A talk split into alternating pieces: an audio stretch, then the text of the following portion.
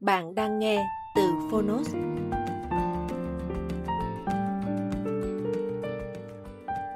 Nhân tố enzyme, phương thức sống lành mạnh.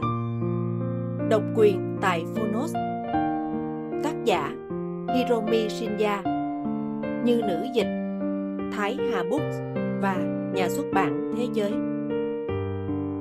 Hiromi Shinya, sinh năm 1935 tại Fukuoka, sau khi tốt nghiệp y khoa Đại học Juntendo, ông sang Mỹ. Ông là bác sĩ đầu tiên trên thế giới thực hiện đưa thiết bị nội soi hay còn gọi là phương pháp Shinya vào khám chữa bệnh. Ông cũng là người đầu tiên trên thế giới thành công trong việc phẫu thuật nội soi cắt bỏ polyp đại tràng mà không cần phẫu thuật mở ổ bụng bệnh nhân, mở ra một bước tiến mới cho y học thế giới. Hiện ông là giáo sư chuyên ngành phẫu thuật tại Đại học Y Albert Einstein và là trưởng khoa nội soi Bệnh viện Beth Israel. Ngoài ra, ông còn là bác sĩ cố vấn cho Bệnh viện Meda, trước đây là phòng khám tiêu hóa Akasaka, phòng khám tiêu hóa Hansomon. Lời nhà xuất bản Chúng tôi tin rằng cuốn sách này cần được xuất bản để tạo điều kiện cho độc giả có cơ hội tiếp cận những thông tin đa chiều trong lĩnh vực sức khỏe. Do mỗi người đều có thể chất và hoàn cảnh khác nhau, nhà xuất bản thế giới và công ty cổ phần sách Thái Hà khuyến nghị quý độc giả tham khảo ý kiến của các chuyên gia y tế trước khi sử dụng những thông tin trong cuốn sách nếu còn vướng mắc. Chúng tôi không chịu trách nhiệm đối với các sai sót hoặc hệ quả từ việc sử dụng những thông tin trong cuốn sách này. Sức khỏe trong tay bạn, hãy lựa chọn sáng suốt. Bắt đầu ngay từ bây giờ cũng chưa muộn. Lời nói đầu bạn có thể sống lâu mà không bệnh tật. Trong suốt 40 năm làm bác sĩ, tôi chưa một lần bị bệnh. Lần đầu tiên và cũng là lần cuối cùng tôi đi khám bệnh là khi tôi bị cúm năm 19 tuổi. Hiện tôi là bác sĩ làm việc chủ yếu ở Mỹ và Nhật. Với tôi, bác sĩ là một nghề vất vả cả về thể chất lẫn tinh thần. Công việc khó khăn là vậy, nhưng tôi vẫn có thể đảm bảo sức khỏe của mình đến bây giờ là nhờ thực hiện phương pháp duy trì sức khỏe hàng ngày. Sau khi tự mình thực hiện và nhận thấy hiệu quả của phương pháp này, tôi đã giới thiệu nó cho các bệnh nhân của tôi cùng thực hiện. Và kết quả họ đạt được còn tuyệt vời hơn rất nhiều so với kết quả của một người khỏe mạnh như tôi. Vì sau khi tìm hiểu và thực hiện phương pháp này, có thể nói tỷ lệ tái phát bệnh ung thư của các bệnh nhân bằng 0%. Khoảng 35 năm về trước, tôi là người đầu tiên trên thế giới thành công trong việc phẫu thuật cắt bỏ polyp bằng phương pháp nội soi đại tràng mà không cần phẫu thuật mở ổ bụng. Polyp là những tổn thương lành tính có hình dạng như khối u. Phần lớn các polyp ở dạng lành tính, nhưng trong một số trường hợp, chúng phát triển thành ác tính gây bệnh ung thư. Có thể bạn sẽ thấy giống như tôi đang khoe khoang, nhưng vào thời điểm đó, thành công này đã mở ra một trang mới trong lịch sử y học nhân loại. Lý do là kỹ thuật cắt polyp không cần mở ổ bụng đã tránh được những tổn thương cho cơ thể bệnh nhân. Ngoài ra, chắc cũng không ai mong muốn phải làm phẫu thuật cắt mở ổ bụng của mình cả. Hiển nhiên, vào thời đó, tôi nhận được rất nhiều lời mời với tư cách là bác sĩ duy nhất trên thế giới nắm giữ kỹ thuật này. Chỉ tính riêng các bệnh nhân ở Mỹ, đã có hơn 10 triệu người yêu cầu tôi làm kiểm tra đại tràng. Thậm chí họ còn sẵn sàng trả bao nhiêu tiền cũng được. Tôi trở thành trưởng khoa nội soi dạ dày của một bệnh viện lớn tại Mỹ khi mới 30 tuổi. Buổi sáng, tôi làm việc ở bệnh viện của trường đại học. Buổi chiều, tôi làm việc trong phòng khám tư của mình. Tính đến nay, với vai trò là bác sĩ trưởng khoa nội soi dạ dày, tôi đã khám cho hơn 300.000 bệnh nhân. Nhìn lại, tôi rất ngạc nhiên khi mình đã khám cho gần đấy người. Và tất nhiên, trong số họ cũng có những người nổi tiếng. Ví dụ như diễn viên Dustin Hoffman, cứ cách 3 năm lại đến phòng khám của tôi một lần. Anh ấy rất thích sushi Nhật và vợ anh ấy là người rất dễ gần.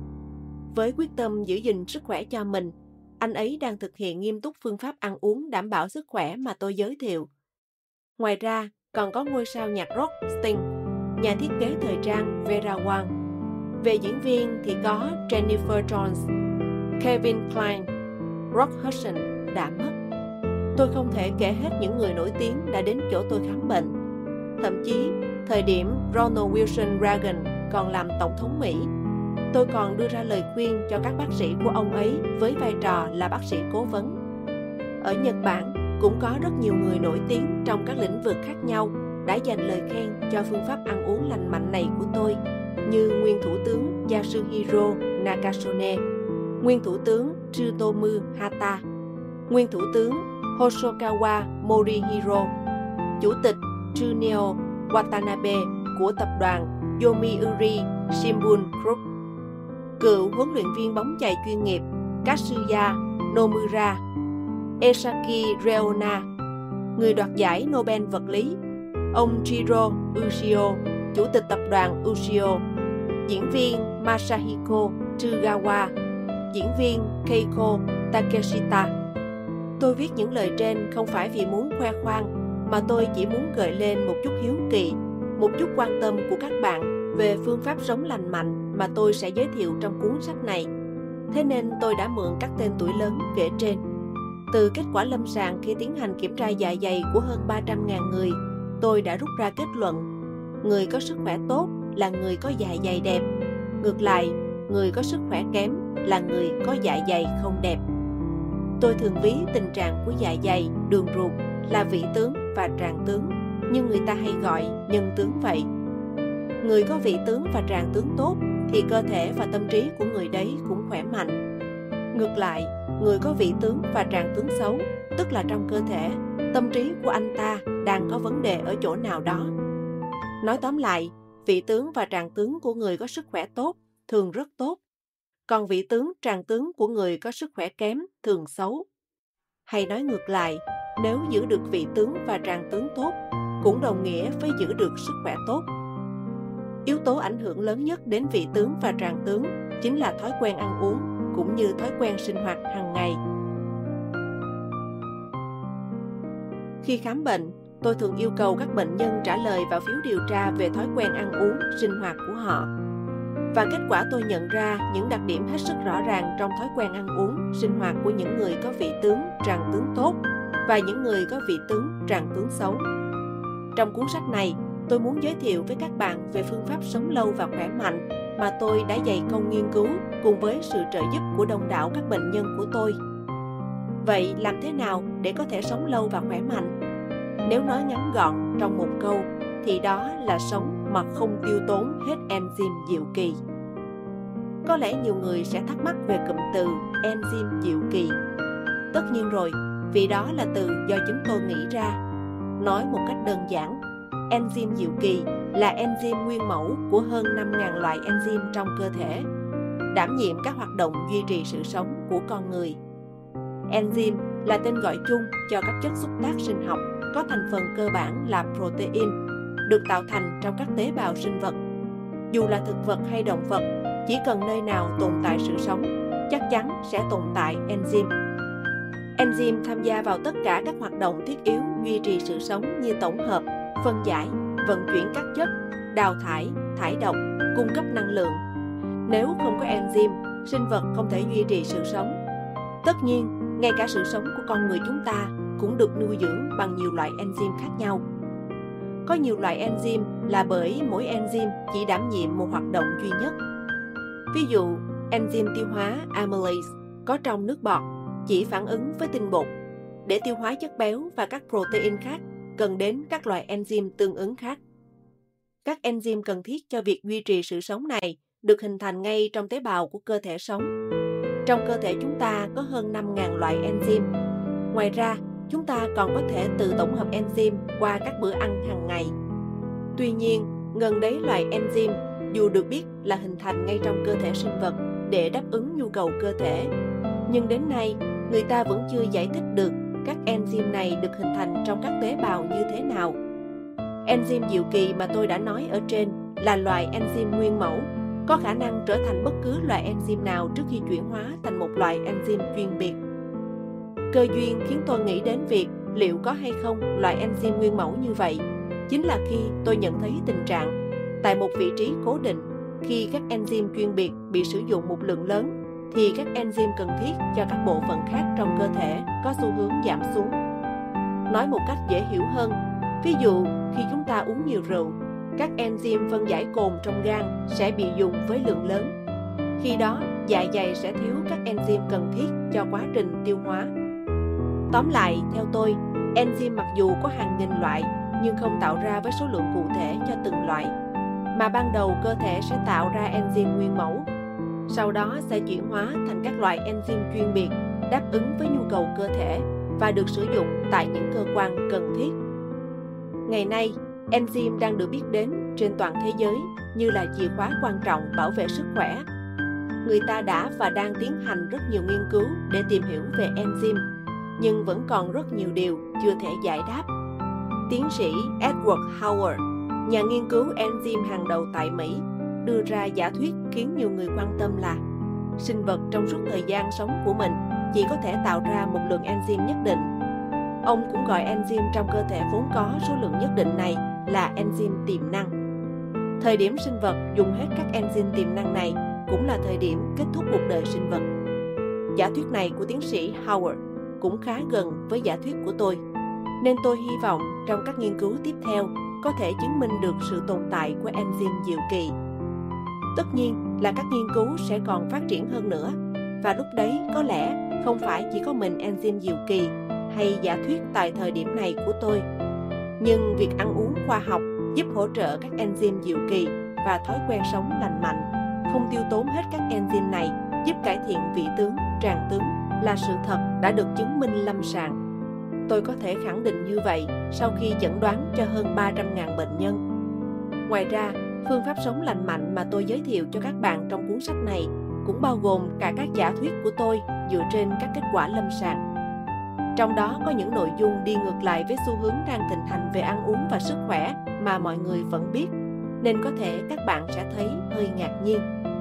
Tuy nhiên, xin các bạn hãy yên tâm. Tất cả những điều tôi giới thiệu trong cuốn sách này đều được chính bản thân tôi kiểm chứng, xác nhận độ an toàn, sau đó được đông đảo các bệnh nhân thực hiện và cho những kết quả to lớn tới việc duy trì sức khỏe. Gần đây, các trường y đã hủy bỏ chương trình đi thực tập mà tập trung nâng cao kiến thức chuyên môn của bác sĩ, nên ngày càng có ít bác sĩ có thể khám bệnh tổng quát cơ thể cho bệnh nhân. Bác sĩ về dạ dày chỉ khám về dạ dày, bác sĩ khoa mắt chỉ khám về mắt. Tôi e rằng việc chuyên biệt hóa như thế sẽ dẫn đến việc bỏ sót những điểm quan trọng trong khi khám bệnh. Cơ thể con người là một thể thống nhất, có liên kết chặt chẽ giữa các bộ phận với nhau.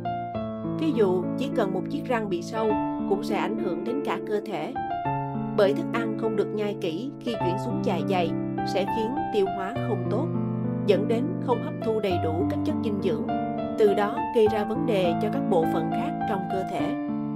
Trong nhiều trường hợp, vấn đề nhỏ tưởng chừng như không có gì đáng nói nhưng lại gây nên các căn bệnh trầm trọng. Sức khỏe của chúng ta được duy trì tác động bởi chính những hoạt động nhỏ bé không đáng để ý hàng ngày. Ăn uống bổ sung nước vận động nghỉ ngơi giấc ngủ trạng thái tinh thần chỉ cần một trong các yếu tố trên phát sinh vấn đề sẽ ảnh hưởng đến cả cơ thể chúng ta. Theo tôi yếu tố giữ vai trò đảm nhận duy trì các mối liên kết phức tạp trong cơ thể chúng ta, đồng thời cũng là yếu tố quan trọng bất biến trong việc duy trì cuộc sống khỏe mạnh, chính là các enzyme diệu kỳ. Tuy nhiên, xã hội hiện đại ngày nay lại chứa đầy các nguyên nhân khiến chúng ta phải tiêu tốn các enzyme diệu kỳ này. Từ những thứ xa xỉ như rượu, thuốc lá hay phụ gia thực phẩm, thuốc bảo vệ thực vật đến các loại thuốc khác, căng thẳng, ô nhiễm môi trường, sóng điện từ đều là những nguyên nhân khiến chúng ta cạn kiệt enzyme diệu kỳ.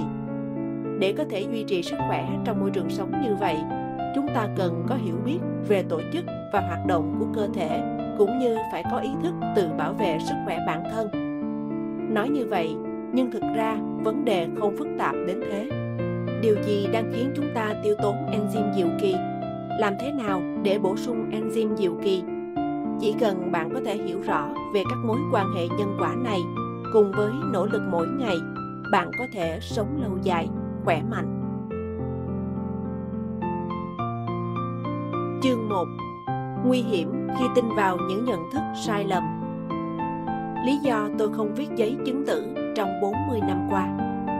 Tôi đã làm bác sĩ nội soi dạ dày được khoảng 40 năm, nhưng chưa một lần phải viết giấy chứng tử. Không tính đến các bác sĩ ở khoa mắt, khoa răng, các khoa không phải đối mặt trực tiếp với sinh tử. Trong số các bác sĩ phải đối mặt với các căn bệnh nguy hiểm mỗi ngày như ung thư đại tràng hay cắt bỏ polyp đại tràng do ung thư giai đoạn đầu thì có lẽ tôi chính là một trường hợp hiếm thấy. Lý do đến hôm nay tôi vẫn chưa phải viết tờ giấy chứng tử cho bệnh nhân nào cả. Có thể là do tôi đã cùng các bệnh nhân của mình thực hiện nghiêm túc phương pháp sống lành mạnh này. Tôi, với tư cách là bác sĩ, khẳng định rằng dù bác sĩ có cố gắng đến đâu, nếu chỉ chữa trị đơn thuần thì không thể giúp bệnh nhân khỏe mạnh trở lại. Cải thiện chất lượng cuộc sống hàng ngày quan trọng hơn hẳn so với phẫu thuật và thuốc thang. Trong cuốn sách này, tôi sẽ giới thiệu tới các bạn phương pháp ăn uống Shinya giúp tỷ lệ tái phát bệnh ung thư còn 0%. Những số liệu kết quả lâm sàng mà tôi có được là nhờ các bệnh nhân của tôi. Họ luôn quyết tâm, nỗ lực hướng đến một sức khỏe tốt, tin tưởng tôi và thực hiện nghiêm túc phương pháp của tôi mỗi ngày. Cuốn sách này nhằm chia sẻ đến bạn đọc về kết quả mà tôi và các bệnh nhân của mình đã cố gắng đạt được cho đến hiện tại. Chúng ta phải chịu trách nhiệm cho sức khỏe của bản thân. Trước đây, người ta thường cho rằng bệnh tật phải nhờ bác sĩ và các phương thuốc chữa bệnh. Bệnh nhân chỉ cần uống thuốc, im lặng và làm theo chỉ thị của bác sĩ là được. Hiện nay, chi phí khám chữa bệnh của toàn dân đang tăng lên gần bằng một nửa ngân sách quốc gia. Và chúng ta không thể phủ nhận tầm quan trọng của việc mỗi cá nhân nên có ý thức tự bảo vệ sức khỏe bản thân đồng thời nỗ lực duy trì sức khỏe một cách tích cực. Tôi không muốn bị bệnh. Chắc hẳn bất cứ ai cũng có mong ước đó.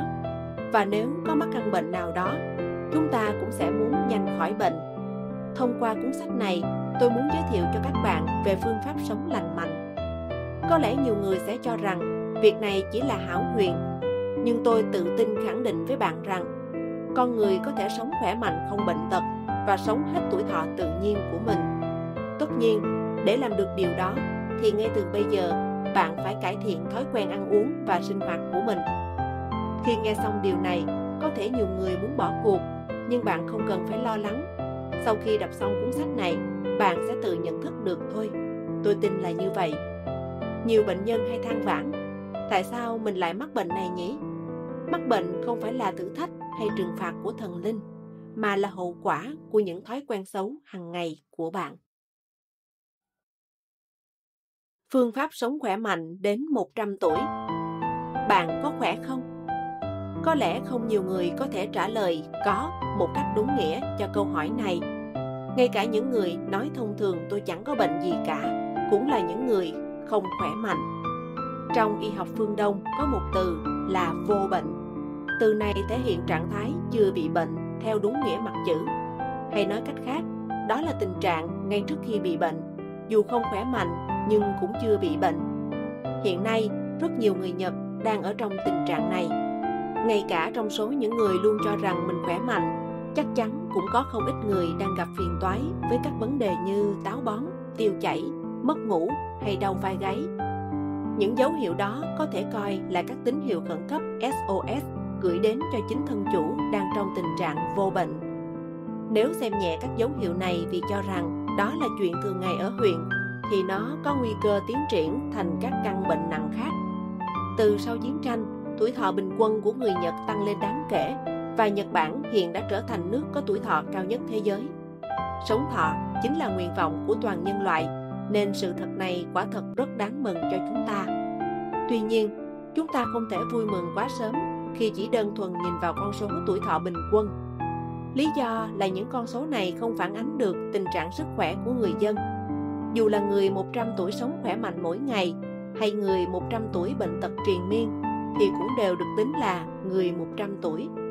Thế nhưng, ta không thể nói cả hai đều có cuộc sống mãn nguyện như nhau được. Dù bạn có sống lâu đến đâu đi chăng nữa, nhưng nếu không khỏe mạnh, thì bạn cũng không thể sống một cách có ý nghĩa được. Và chắc hẳn không ai muốn sống lâu, nhưng phần lớn thời gian lại nằm trên giường hay bị bệnh tật, đau ốm. Mà đó phải là cuộc sống khỏe mạnh. Hãy nghĩ đến một người lớn tuổi ở gần bạn, và hãy tưởng tượng, khi đến tuổi đó, bạn cũng sẽ có tình trạng sức khỏe tương tự như vậy liệu bạn có thể hài lòng với tình trạng đó hay không thật đáng tiếc khi phần lớn mọi người đều đưa ra câu trả lời là không Khi bạn già đi, dù cơ thể còn khỏe mạnh, thì các chức năng trong cơ thể cũng bị suy giảm. Tuy nhiên, việc các chức năng trong cơ thể suy giảm hoàn toàn khác với việc bị bệnh. Vậy lý do gì khiến phần đông người cao tuổi hiện nay càng chi nhiều tiền cho khám chữa bệnh lại càng có sức khỏe giảm sút? Sự khác nhau giữa người 100 tuổi sống khỏe mạnh và người 100 tuổi ngủ ly bì suốt ngày không nằm ở tuổi tác. Sự khác nhau giữa hai người là do những gì hai người đã tích lũy lại được trong suốt 100 năm này. Nói ngắn gọn thì con người có khỏe mạnh hay không phụ thuộc vào chế độ ăn uống và thói quen sinh hoạt hàng ngày. Những gì một người tích lũy trong cuộc sống hàng ngày như ăn uống, bổ sung nước, rượu bia, thuốc lá, vận động, giấc ngủ, công việc, căng thẳng chính là yếu tố quyết định đến tình trạng sức khỏe của người đó. Vậy câu hỏi đặt ra là thói quen sinh hoạt như thế nào để có thể sống thọ và khỏe mạnh? Hiện tại, thị trường sức khỏe đang là thị trường lớn, phát triển. Khắp các đường phố ngõ hẻm đều tràn ngập các phương pháp nâng cao sức khỏe, các loại thuốc bổ trợ hay thực phẩm chức năng được bày bán tràn lan với lời quảng cáo về hiệu quả nâng cao sức khỏe. Chỉ cần uống sản phẩm này là đủ. Thậm chí chỉ cần được giới thiệu trên TV, báo chí là sản phẩm tốt cho cơ thể là hôm sau sẽ trở thành sản phẩm bán chạy nhất trong cửa hàng. Có thể nói, phần lớn mọi người không hiểu cái gì mới thực sự tốt cho sức khỏe bản thân. Nếu không có những kiến thức đúng đắn, bạn sẽ bị xoay quanh bởi các công ty truyền thông quảng cáo mà thôi. Những quan niệm phổ biến về sức khỏe đều sai lầm. Bình thường, bạn có để tâm đến việc duy trì, nâng cao sức khỏe hay không?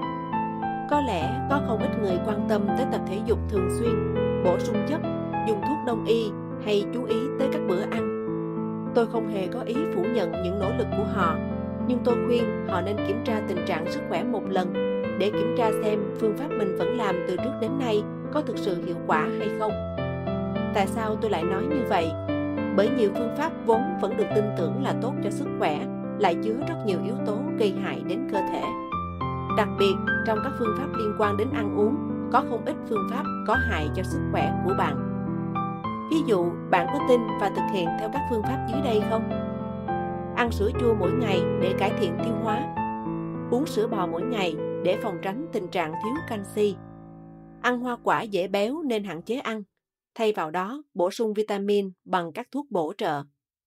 Hạn chế ăn tinh bột như cơm, bánh mì để tránh thừa cân thích các món có hàm lượng protein cao nhưng ít calo. Uống trà nhật giàu catechin, chất chống oxy hóa. Đun sôi nước trước khi uống để loại bỏ clo tồn dư trong nước máy. Các phương pháp trên đều là các phương pháp phổ biến, được cho là tốt cho sức khỏe. Tuy nhiên, nếu đứng ở góc độ một bác sĩ nội soi dạ dày như tôi mà nói, thì đây đều là những phương pháp sai lầm, gây ảnh hưởng xấu đến vị tướng và tràng tướng.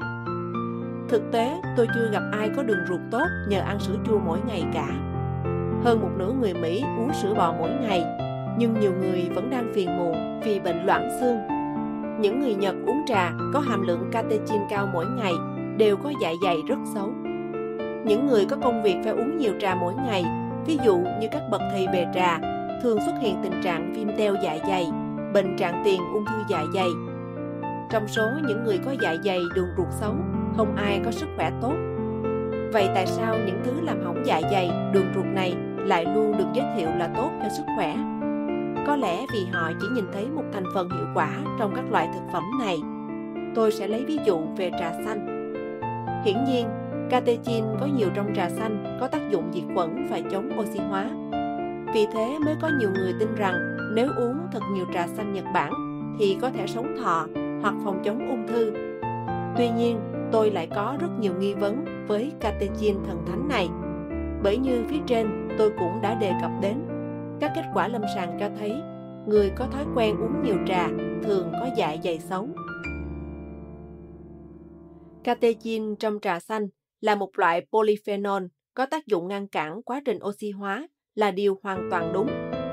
Tuy nhiên, khi một lượng catechin kết hợp lại với nhau sẽ tạo thành một chất khác gọi là tannin Tannin là thành phần chát có trong thực vật. Trước đây, ở Nhật, chất này được gọi là vị chát. Vị chát trong quả hồng cũng chính là chất tannin này. Tannin có đặc tính dễ oxy hóa. Khi gặp nhiệt độ cao hay tiếp xúc với không khí, dễ dàng chuyển hóa thành axit tannic. Các axit tannic này sẽ làm đông cứng các protein. Học thuyết của tôi cho thấy chính các axit tannic có trong trà xanh gây ra các ảnh hưởng xấu đến niêm mạc dạ dày và khiến dạ dày ngày càng kém. Thực tế, khi nội soi dạ dày của những người uống nhiều trà có chứa axit tannic, trà xanh Nhật Bản, trà Trung Quốc, hồng trà, cà phê, trà Dokudami, trà Tochu, kết quả cho thấy niêm mạc dạ dày của nhiều người đang bị mỏng đi và xuất hiện tình trạng teo dạ dày. Tình trạng teo dạ dày mãn tính hay bệnh viêm teo dạ dày rất dễ chuyển thành ung thư dạ dày.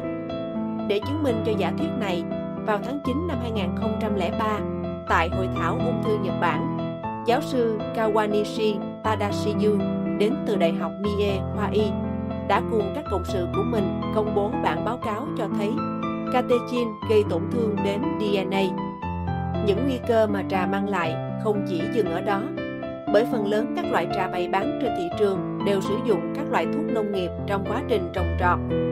Và khi nghĩ về các tác hại của tồn dư thuốc bảo vệ thực vật, của axit tannic hay của caffeine, tôi khuyên các bạn không nên uống trà thay nước.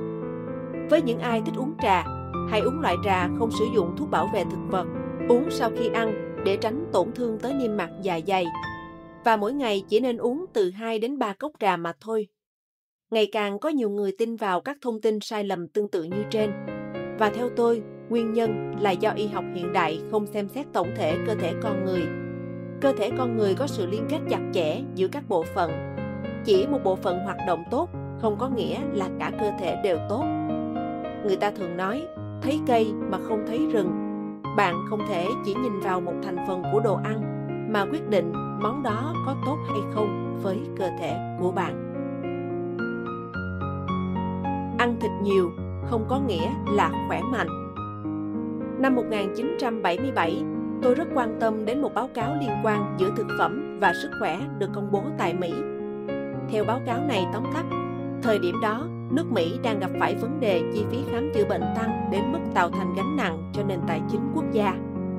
Dù y học phát triển không ngừng, nhưng số bệnh nhân bị ung thư hay tim mạch lại tăng lên theo từng năm.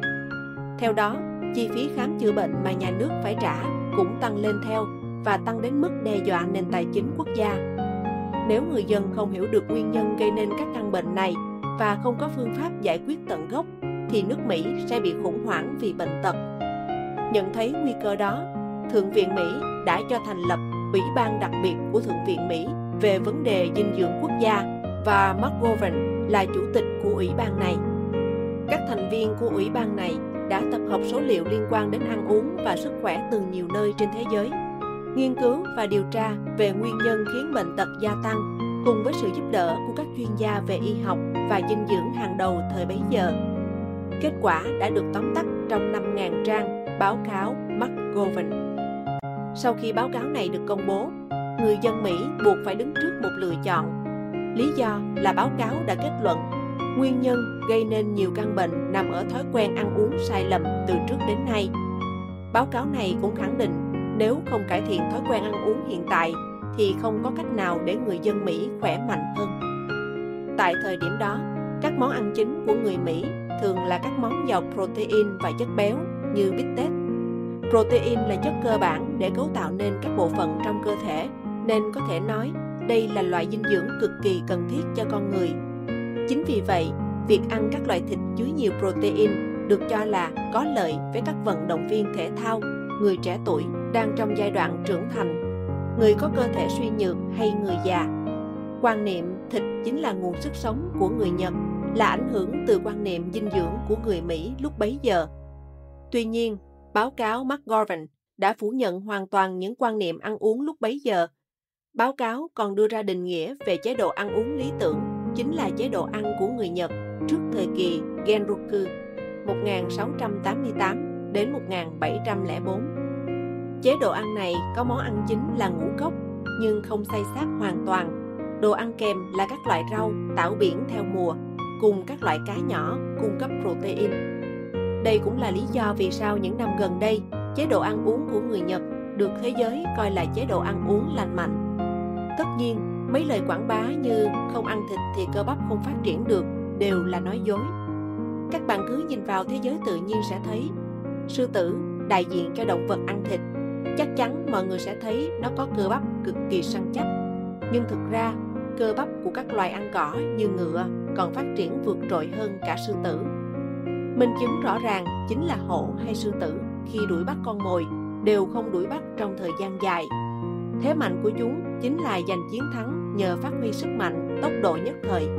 Bởi chúng biết nếu so về độ bền thì không thể nào bằng các loài động vật ăn cỏ vốn có cơ bắp rất phát triển. Không ăn thịt thì không lớn lên được. Câu nói này cũng là nói dối. Voi hay hươu cao cổ đều to hơn hổ, sư tử đến mấy lần, nhưng chúng đều là động vật ăn cỏ. Hơn nữa, có một sự thật là khi ăn nhiều thịt động vật có chứa nhiều protein, tốc độ trưởng thành của con người được đẩy nhanh hơn. Có lẽ tình trạng trẻ em lớn nhanh trong những năm gần đây là do lượng protein hấp thu vào cơ thể đã tăng lên. Tuy nhiên, trẻ em lớn nhanh cũng đồng nghĩa với việc chúng đang rơi vào nguy hiểm. Đó là quá trình trưởng thành khi đến độ tuổi nào đó sẽ chuyển sang trạng thái lão hóa. Tóm lại, lối ăn uống lấy thịt động vật làm thức ăn chủ yếu sẽ đẩy nhanh tốc độ trưởng thành, hay nói cách khác, chính là lối ăn uống đẩy nhanh quá trình lão hóa. Với những ai thích ăn thịt, hãy nhớ rằng ăn nhiều thịt sẽ phá hoại sức khỏe của bạn và đẩy nhanh quá trình lão hóa. Vị tướng, tràng tướng cho chúng ta biết điều gì? Nhân tướng nói lên tính cách của con người, còn vị tướng, tràng tướng nói lên tình trạng sức khỏe của người đó. Vị tướng, tràng tướng của người có sức khỏe tốt thường rất đẹp. Dạ dày sẽ có niêm mạc màu hồng, đồng nhất, bề mặt không lồi lõm, không nhìn thấy mạch máu dưới niêm mạc. Ngoài ra, ở người có sức khỏe tốt, niêm dịch dạ dày trong suốt, dưới đèn nội soi, niêm dịch dạ dày sẽ phản chiếu ánh sáng lấp lánh. Đường ruột của người có sức khỏe tốt cũng giống như vậy, có màu hồng, rất mềm, độ lớn đồng nhất. Bất cứ ai khi còn là trẻ con đều có dạ dày và đường ruột rất đẹp. Tuy nhiên, do thói quen ăn uống sinh hoạt hàng ngày mà dạ dày và đường ruột bị thay đổi. Dạ dày của những người có sức khỏe kém, niêm mạc có màu không đều, lốn đốn, có chỗ chuyển đỏ, có chỗ bị sưng. Ngoài ra, những ai bị viêm teo dạ dày nhiều lần, niêm mạc dạ dày thường bị mỏng đi và có thể nhìn thấy mạch máu dưới niêm mạc.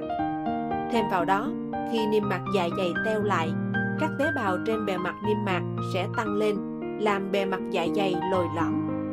Nếu đã đến giai đoạn này, thì người bệnh đang bước vào giai đoạn tiền ung thư. Với đường ruột của người không khỏe mạnh, các cơ thành ruột dày lên, tạo nên các khúc gấp với độ dày không đồng nhất. Thỉnh thoảng sẽ có chỗ bị siết lại như vòng cao su. Dù bạn có nói với những người vô bệnh chưa phát sinh đau đớn hay bệnh tật rằng dạ dày của bạn xấu đi rồi đấy, kiềm chế ăn thịt lại, thì cũng không có mấy người thực sự làm theo. Có người cho rằng các món thịt rất ngon nên không thể bỏ được, nhưng lý do nhiều nhất vẫn là quất mắt trông coi. Con người thường rất mẫn cảm với những thay đổi thể hiện trên cơ thể.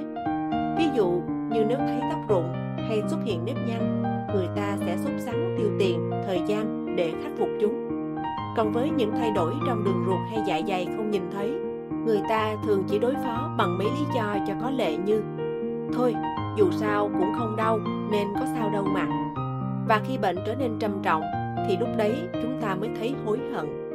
Có lẽ với những thay đổi không nhìn thấy, con người không nhận thức được ý nghĩa lẫn sự đáng sợ của những thay đổi này. Những người hiểu biết về dạ dày và đường ruột như tôi thường coi trọng những thay đổi bên trong hơn là những thay đổi bên ngoài cơ thể. Bởi tôi biết rằng những thay đổi này có liên quan trực tiếp đến sức khỏe bản thân. Các bệnh nhân của tôi có thể tuân thủ nghiêm ngặt phương pháp ăn uống Shinya là vì họ hiểu rằng điều này có liên quan trực tiếp đến tính mạng của họ. Với những ai đã một lần đối diện với bệnh ung thư thì phương pháp sống lành mạnh giúp tỷ lệ tái phát ung thư còn 0%, được ưu tiên hơn bất cứ điều gì. Bản thân tôi không muốn biến phương pháp này thành phương pháp giúp tỷ lệ tái phát ung thư còn 0%, mà tôi muốn những người không bệnh thực hiện và đưa phương pháp này trở thành phương pháp sống lành mạnh giúp tỷ lệ phát bệnh còn 0%. Cũng chính vì vậy mà tôi muốn các bạn biết khi các bạn tiếp tục chỉ ăn thịt trong dạ dày, đường ruột của bạn sẽ xảy ra những thay đổi gì. Lý do khiến thịt gây tổn thương dạ dày là bởi thịt không có chất xơ và có quá nhiều chất béo cùng cholesterol. Nếu tiếp tục ăn thịt, thành dạ dày sẽ cứng và dày lên. Vì trong thịt không có chất xơ nên lượng phân cũng ít đi. Để đào thải lượng phân rất ít này, ruột sẽ phải thực hiện nhu động nhiều hơn cần thiết. Nói cách khác, vì nhu động quá nhiều khiến các cơ thịt cấu thành nên đường ruột trở nên dày và to hơn, đồng thời ruột cũng trở nên cứng và ngắn hơn. Khi thành ruột dày hơn, khoảng không bên trong sẽ hẹp lại. Ruột vừa cứng vừa hẹp sẽ giúp áp suất bên trong tăng lên. Nhưng nếu cứ tiếp tục bổ sung chất béo động vật, cơ thể sẽ hấp thu lượng lớn protein, tạo thành lớp mỡ dày quanh ruột, khiến áp lực lên thành ruột cũng tăng lên. Khi áp lực bên trong ruột tăng lên, sẽ xuất hiện tình trạng niêm mạc bị đẩy từ bên trong hướng ra ngoài.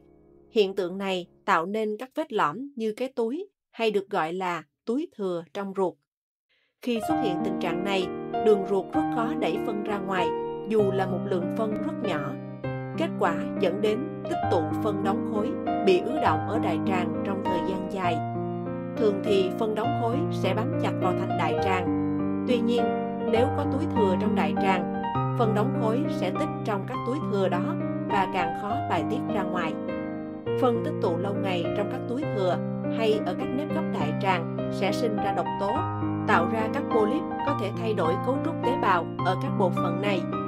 Khi các polyp phát triển sẽ dẫn đến ung thư. Đường ruột xấu đi sẽ dẫn đến các bệnh đại tràng như ung thư đại tràng, polyp đại tràng, viêm túi thừa. Thực tế, những người có đường ruột xấu thường mắc các bệnh liên quan đến thói quen sống như u xơ tử cung, cao huyết áp, xơ vữa động mạch, bệnh tim mạch, béo phì, ung thư vú, ung thư tuyến tiền liệt. Như vậy, đường ruột và dạ dày xấu không thể hiện thành các biểu hiện đơn thuần bên ngoài mà là dấu hiệu cho các bệnh đang ăn mòn cơ thể từ bên trong. Đường ruột của người Mỹ và người Nhật có gì khác nhau? Lần đầu tôi sang New York với tư cách là bác sĩ thực tập là năm 1963. Thời điểm đấy, ở Mỹ chủ yếu kiểm tra đại tràng bằng cách chụp hình quang tuyến barium enema, tức là bơm chất huỳnh quang vào đại tràng và kiểm tra bằng tia X-quang. Cách này tuy kiểm tra được các polyp có lớn hay không, nhưng không thể kiểm tra chi tiết tình trạng đường ruột bệnh nhân. Hơn nữa, để cắt bỏ polyp, cần phải tiến hành phẫu thuật mở ổ bụng bệnh nhân. Tuy nhiên, phẫu thuật mở ổ bụng gây ảnh hưởng rất lớn đến sức khỏe và tinh thần người bệnh. Chưa kể, dù có phẫu thuật và kiểm tra bên trong ổ bụng, cũng không thể phân biệt được đó là khối u lành hay sẽ phát triển thành ung thư. Thời điểm đó, mặc dù đã có ống soi ruột thẳng, proctoscope, nhưng đây là ống kim loại thẳng, nên dù cố gắng thế nào, bác sĩ cũng chỉ xem được 20 cm bên trong tính từ hậu môn. Năm 1967, tôi bắt đầu nghĩ đến việc sử dụng kính soi thực quản làm bằng sợi thủy tinh, vốn được Mỹ nhập từ Nhật về để kiểm tra thực quản vào việc kiểm tra đại tràng. Và đó chính là kính nội soi đại tràng đầu tiên của tôi. Sau đó, khi loại kính chuyên dùng kiểm tra đại tràng 185cm được sản xuất, tôi đã mua về để kiểm tra cho bệnh nhân. Lần đầu tiên nhìn thấy đại tràng của người Mỹ, tôi rất kinh ngạc vì thấy quá xấu. Đường ruột của người Mỹ vốn có thói quen ăn thịt cứng và ngắn hơn hẳn so với đường ruột của người Nhật. Hơn nữa, ngoài tình trạng lòng ruột hẹp lại, còn có nhiều chỗ lồi lõm như vòng cao su xoắn lại. Trong ruột có nhiều túi thừa và phân đóng cục cũng không ít. Nhiều người Mỹ gặp rắc rối về đường ruột. Đương thời, cứ khoảng 10 người thì có một người có khối u trong đường ruột. Và thực tế, khi tôi còn là bác sĩ thực tập, số ca phẫu thuật cắt bỏ polyp chiếm 1 phần 3 tổng số ca phẫu thuật của khoa ngoại. Hầu như ngày nào tôi cũng thực hiện phẫu thuật mở ổ bụng chỉ để cắt khối u nhỏ khoảng 1 đến 2 cm. Và tôi đã trăn trở trong thời gian dài liệu có cách nào cắt bỏ khối u mà không phải để bệnh nhân chịu nhiều thương tổn không nhỉ? Và cũng chính trong thời gian đó, ở Nhật đã bắt đầu ứng dụng kính nội soi sợi quang học. Loại kính nội soi có gắn sợi cáp quang vào camera quan sát. Tháng 6 năm 1968, tôi đã đưa ra một yêu cầu mang tính quyết định với công ty sản xuất Nhật Bản. Đó là nhờ họ sản xuất ra dụng cụ có gắn dây kim loại vào kính nội soi và không cần mở ổ bụng cũng có thể cắt khối u bằng những sợi dây này. Sau nhiều lần cố vấn với văn phòng tại New York, và qua nhiều lần thử nghiệm thất bại. Năm 1969, tôi đã là người đầu tiên trên thế giới thành công trong phẫu thuật cắt bỏ polyp bằng phương pháp nội soi mà không cần mở ổ bụng người bệnh. Sau khi cải tiến kỹ thuật, tôi cũng đưa phương pháp này vào phẫu thuật cắt bỏ polyp ở dạ dày, thực quản, ruột non. Sau báo cáo trường hợp của tôi về phẫu thuật cắt polyp bằng kính nội soi tại hội thảo phẫu thuật New York năm 1970 và hội thảo nội soi tiêu hóa Mỹ năm 1971. Khoa phẫu thuật nội soi, một lĩnh vực mới của khoa ngoại đã được hình thành. Từ đó đến nay đã 34 năm. Trong khoảng thời gian này, 2 phần 3 thời gian tôi hoạt động ở Mỹ và 1 phần 3 thời gian tôi làm việc tại Nhật Bản. Do đó, tôi có cơ hội quan sát sự thay đổi dài dày, đường ruột của người dân hai nước. Những năm 1960, Nhật Bản bước vào thời kỳ phát triển kinh tế cao độ. Với mục tiêu đuổi kịp và vượt qua Mỹ, Nhật Bản đã học tập Mỹ mọi mặt. Từ năm 1961, sữa bò được đưa vào trong khẩu phần ăn của trường học. Các sản phẩm từ sữa như phô mai, sữa chua được xem là món ăn bình thường hàng ngày. Trước đây, bữa ăn của người Nhật chủ yếu là rau và cá, thì nay trên bàn ăn lại xuất hiện các món giàu protein, giàu chất béo mà chủ yếu là protein động vật như hamburger, bít tết, gà rán. Thậm chí cho đến ngày nay, thói quen ăn uống này hầu như không thay đổi. Ngược lại, sau báo cáo McGovern năm 1977, nước Mỹ đã đẩy mạnh cải thiện bữa ăn cho toàn dân. Kết quả của những thay đổi này thể hiện rõ trong đường ruột của người dân hai nước. Trước đây, đường ruột của người Nhật vốn rất đẹp, nay do thay đổi thói quen ăn uống mà trở nên xấu đi theo từng năm. Và hiện nay, đường ruột của người Nhật không khác gì đường ruột của những người Mỹ giữ thói quen ăn thịt thường xuyên. Trong khi đó, ở Mỹ có rất nhiều người đã ý thức được sức khỏe của bản thân, cải thiện chế độ ăn nhiều protein, nhiều chất béo, nên đường ruột của họ được cải thiện một cách thần kỳ. Kết quả là từ sau năm 1990, tỷ lệ tái phát bệnh u đại tràng hay bệnh ung thư ở Mỹ đã giảm xuống đáng kể. Đây có thể coi là minh chứng cho việc cải thiện thói quen ăn uống, sinh hoạt giúp cải thiện tình trạng đường ruột.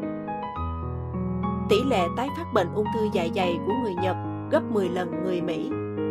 Nếu xét về đường ruột, người Mỹ với thói quen ăn uống nhiều thịt nên có đường ruột xấu hơn người Nhật. Nhưng nếu xét về dạ dày thì nhiều người Nhật xấu hơn hẳn người Mỹ. Tôi đã và đang khám dạ dày cho cả người Mỹ và người Nhật. Các kết quả lâm sàng cho thấy số người Nhật bị bệnh viêm teo dạ dày nhiều gấp 20 lần so với người Mỹ. Bên cạnh đó, nhiều trường hợp bị viêm teo dạ dày còn dẫn đến ung thư dạ dày, nên tỷ lệ ung thư dạ dày của người Nhật cao gấp 10 lần người Mỹ. Hiện tại, cả người Mỹ và người Nhật đang gặp vấn đề về bệnh béo phì.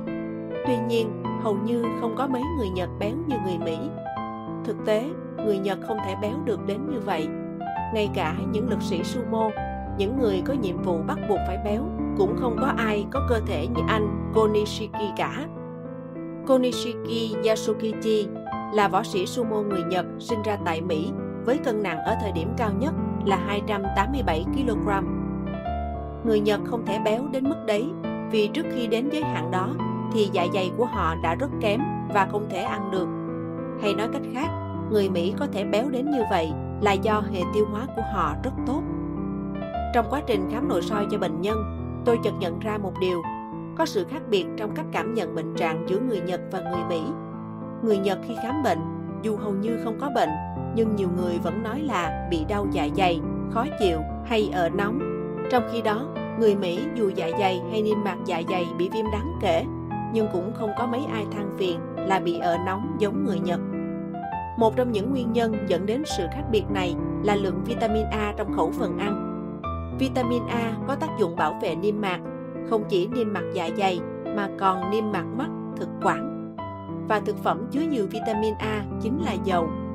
Mặc dù khẩu phần ăn của người Nhật đã thay đổi theo phong cách Âu Mỹ, nhưng lượng hấp thu dầu, các sản phẩm từ sữa như bơ, trứng vẫn không thể bằng người Mỹ.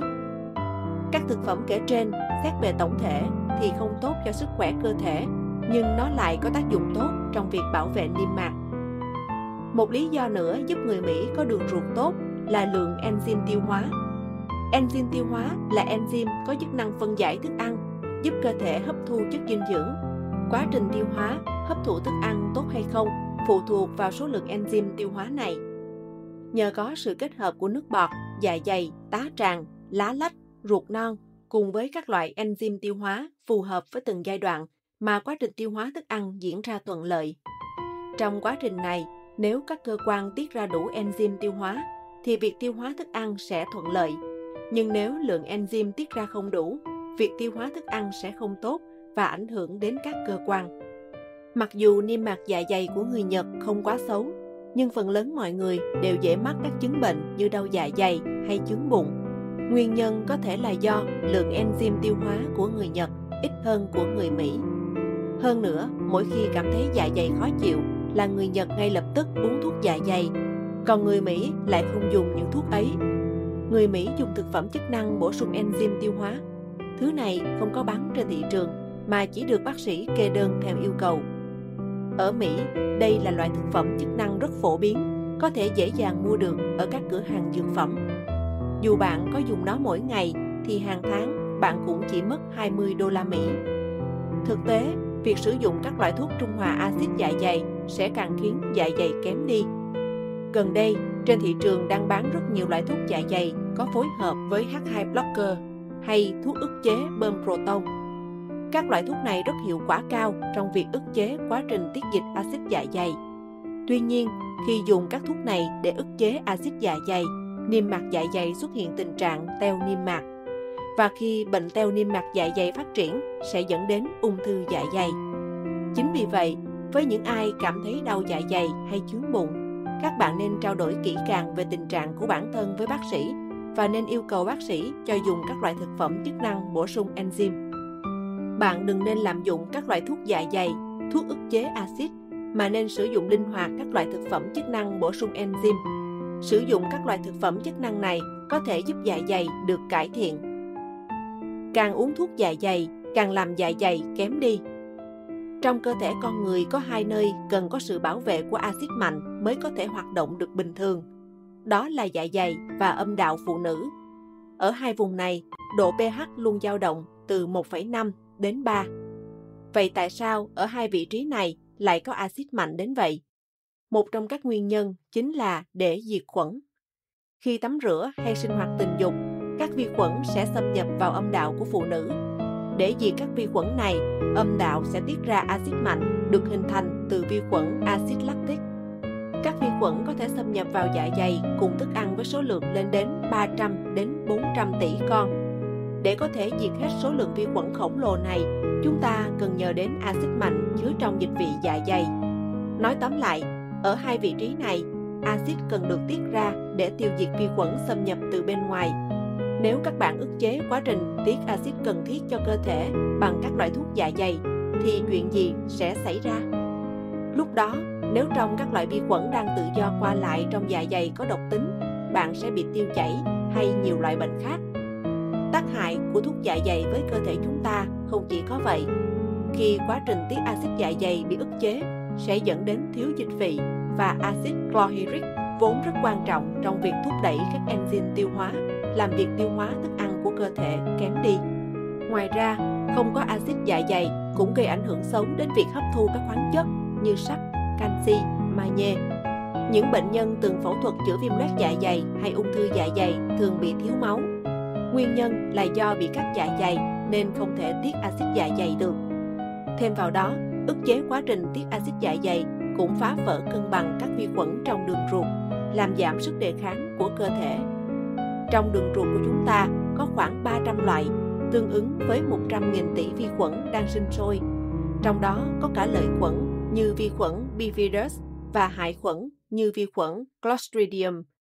Nhưng chiếm đa số trong đường ruột của chúng ta lại là vi khuẩn trung gian, không phải lợi khuẩn, cũng không phải hại khuẩn. Vi khuẩn trung gian có đặc tính, nếu lợi khuẩn tăng nhiều hơn, chúng sẽ biến thành lợi khuẩn. Nếu hại khuẩn phát triển, chúng sẽ biến thành hại khuẩn. Chính vì vậy, sự cân bằng lợi khuẩn, hại khuẩn trong đường ruột quyết định đến quá trình tiêu hóa tốt hay xấu.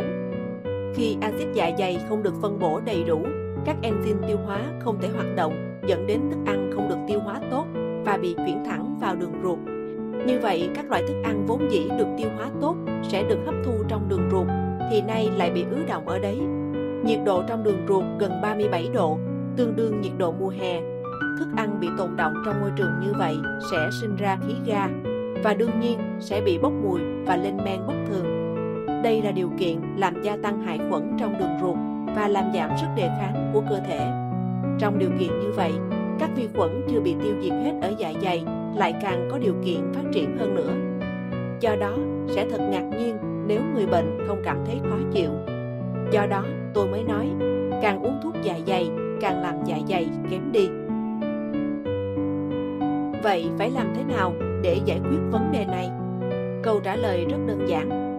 Chỉ cần không để xảy ra tình trạng ở nóng hay đầy hơi khiến bạn muốn uống thuốc là được. Nếu bạn biết nguyên nhân vì sao lại xảy ra tình trạng ở nóng hay đầy bụng, bạn chỉ cần để ý một chút là có thể phòng tránh được ngay. Ở nóng là hiện tượng xảy ra khi axit dạ dày bị trào ngược vào thực quản. Thực quản là bộ phận có tính kiềm và rất nhạy cảm với axit. Thông thường, khi axit dạ dày bị trào ngược, chúng ta sẽ nuốt nước bọt một cách vô thức. Nước bọt có tính kiềm và sẽ rửa trôi axit trong thực quản. Tuy nhiên, khi bạn ăn quá nhiều hay tiêu hóa kém, lượng axit trào ngược nhiều đến mức nước bọt không trung hòa hết được. Khi đó, thực quản sẽ bị loét ra. Nếu axit dạ dày tiếp tục trào ngược, tình trạng sẽ giống như quét cồn lên miệng vết thương vậy. Khi đó, bạn sẽ bị ở nóng, đau và khó chịu. Khi uống thuốc dạ dày, bạn không thấy ở nóng nữa là do thuốc đã ức chế quá trình trào ngược axit dạ dày. Tóm lại, để tránh bị ở nóng, cần phải làm cho axit trong dạ dày không bị trào ngược. Để làm được điều đó, bạn nên hạn chế ăn uống quá nhiều, hút thuốc, uống rượu, cà phê. Và điều quan trọng nữa là nên ăn bữa tối cách giờ đi ngủ khoảng 4-5 tiếng và nên để bụng trống khi đi ngủ. Trong niêm mạc dạ dày có một lớp lông nhung nhấp nhô tiết ra axit dạ dày. Bạn cần uống nhiều thuốc dạ dày ức chế axit, lớp lông nhung càng hoạt động kém và càng ngày càng co lại. Khi đó sẽ dẫn đến tình trạng co thắt niêm mạc dạ dày. Nếu tình trạng này kéo dài, niêm mạc sẽ bị mỏng đi và dễ bị viêm, có thể dẫn đến viêm thắt dạ dày. Khi bị viêm thắt dạ dày, lượng axit dạ dày tiết ra ít hơn. Dạ dày trở thành nơi thích hợp cho các vi khuẩn như Helicobacter pylori, H. pylori phát triển. Viêm thắt dạ dày trở nên trầm trọng sẽ chuyển thành ung thư dạ dày. 90% bệnh nhân ung thư dạ dày ở Nhật được cho là bị nhiễm vi khuẩn Helicobacter pylori. Vi khuẩn Helicobacter pylori có thể di chuyển vào bên trong niêm dịch hay tế bào niêm mạc dạ dày, nên có những bệnh nhân bị nhiễm khuẩn này ngay cả khi dạ dày tiết ra axit. Hơn nữa, loại khuẩn này lây qua đường miệng nên tuổi càng cao, tỷ lệ lây nhiễm càng lớn. Tỷ lệ nhiễm khuẩn Helicobacter pylori ở người Nhật trên 50 tuổi là 60 đến 70%. Mặc dù bị nhiễm vi khuẩn Helicobacter pylori cũng không hẳn là trực tiếp chuyển biến thành ung thư, nhưng để phòng ngừa vi khuẩn này sinh sôi, bạn nên hạn chế sử dụng các loại thuốc dạ dày có chứa chất ức chế. Bạn vừa hoàn thành một phần chương 1. Để nghe phần còn lại, bạn có thể mua sách nói trực tiếp hoặc mua bằng credit khi đăng ký gói cước thành viên Premium Credit của Phonos. Không chỉ tiết kiệm lên đến 60% chi phí so với mua trực tiếp, gói cước Premium Credit của Phonos còn cho phép bạn truy cập vào tất cả các nội dung độc quyền hấp dẫn khác như sách tóm tắt, truyện ru ngủ, thiền và nhiều hơn nữa.